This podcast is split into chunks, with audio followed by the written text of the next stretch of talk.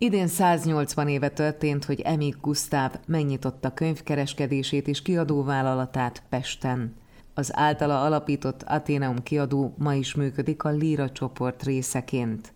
A csoporthoz az elmúlt évtizedekben más nagynevű patinás kiadók is csatlakoztak, köztük az 1850-ben alapított Rózsavölgyi, vagy az 1955-ben létrehozott Magvető és Korvina kiadók, továbbá a Partvonal, a Manó könyvek és a General Press is.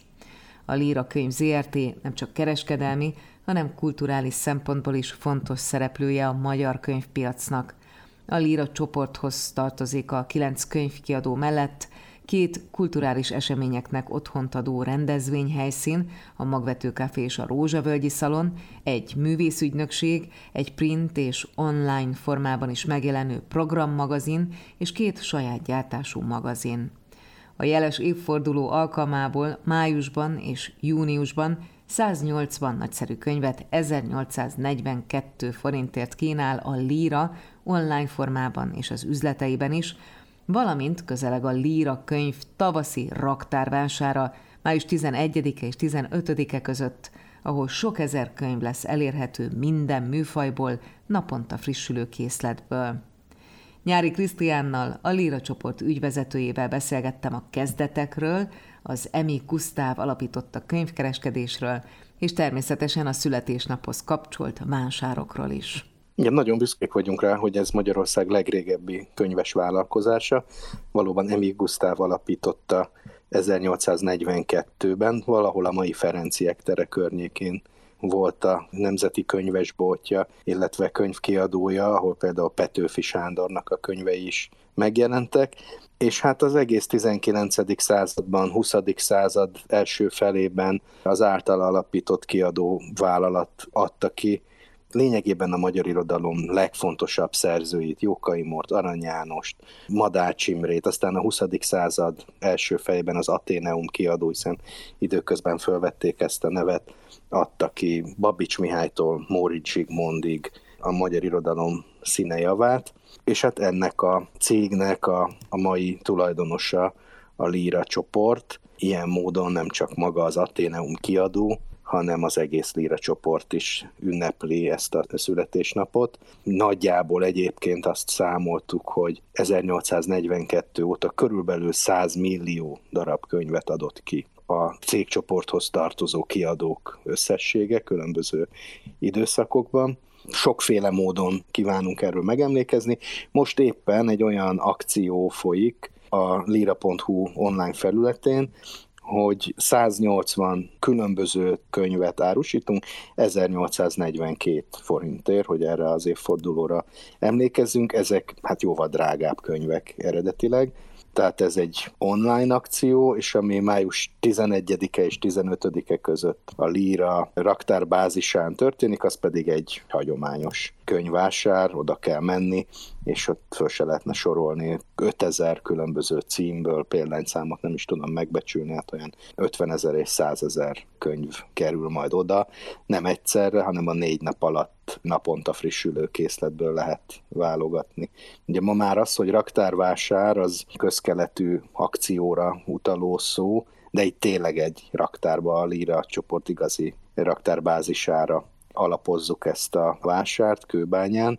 Szerencsére rendkívül jó a tömegközlekedés, ingyenes a parkolás is, akinek van autója, azt is tanácsolom, hogy inkább autóval menjen, mert szerintem senki nem fogja megállni, hogy csak egy vagy két mhm. könyvvel térjen haza mindig is foglalkoztatott, hogy az elmúlt időszak, amikor bizony hosszabb napokat, heteket is töltöttünk otthon, jó esetben könyvek társaságában, változtatott-e, és ha igen, hogyan változtatott az olvasási szokásokon, akár az érdeklődésen, a fókuszokon?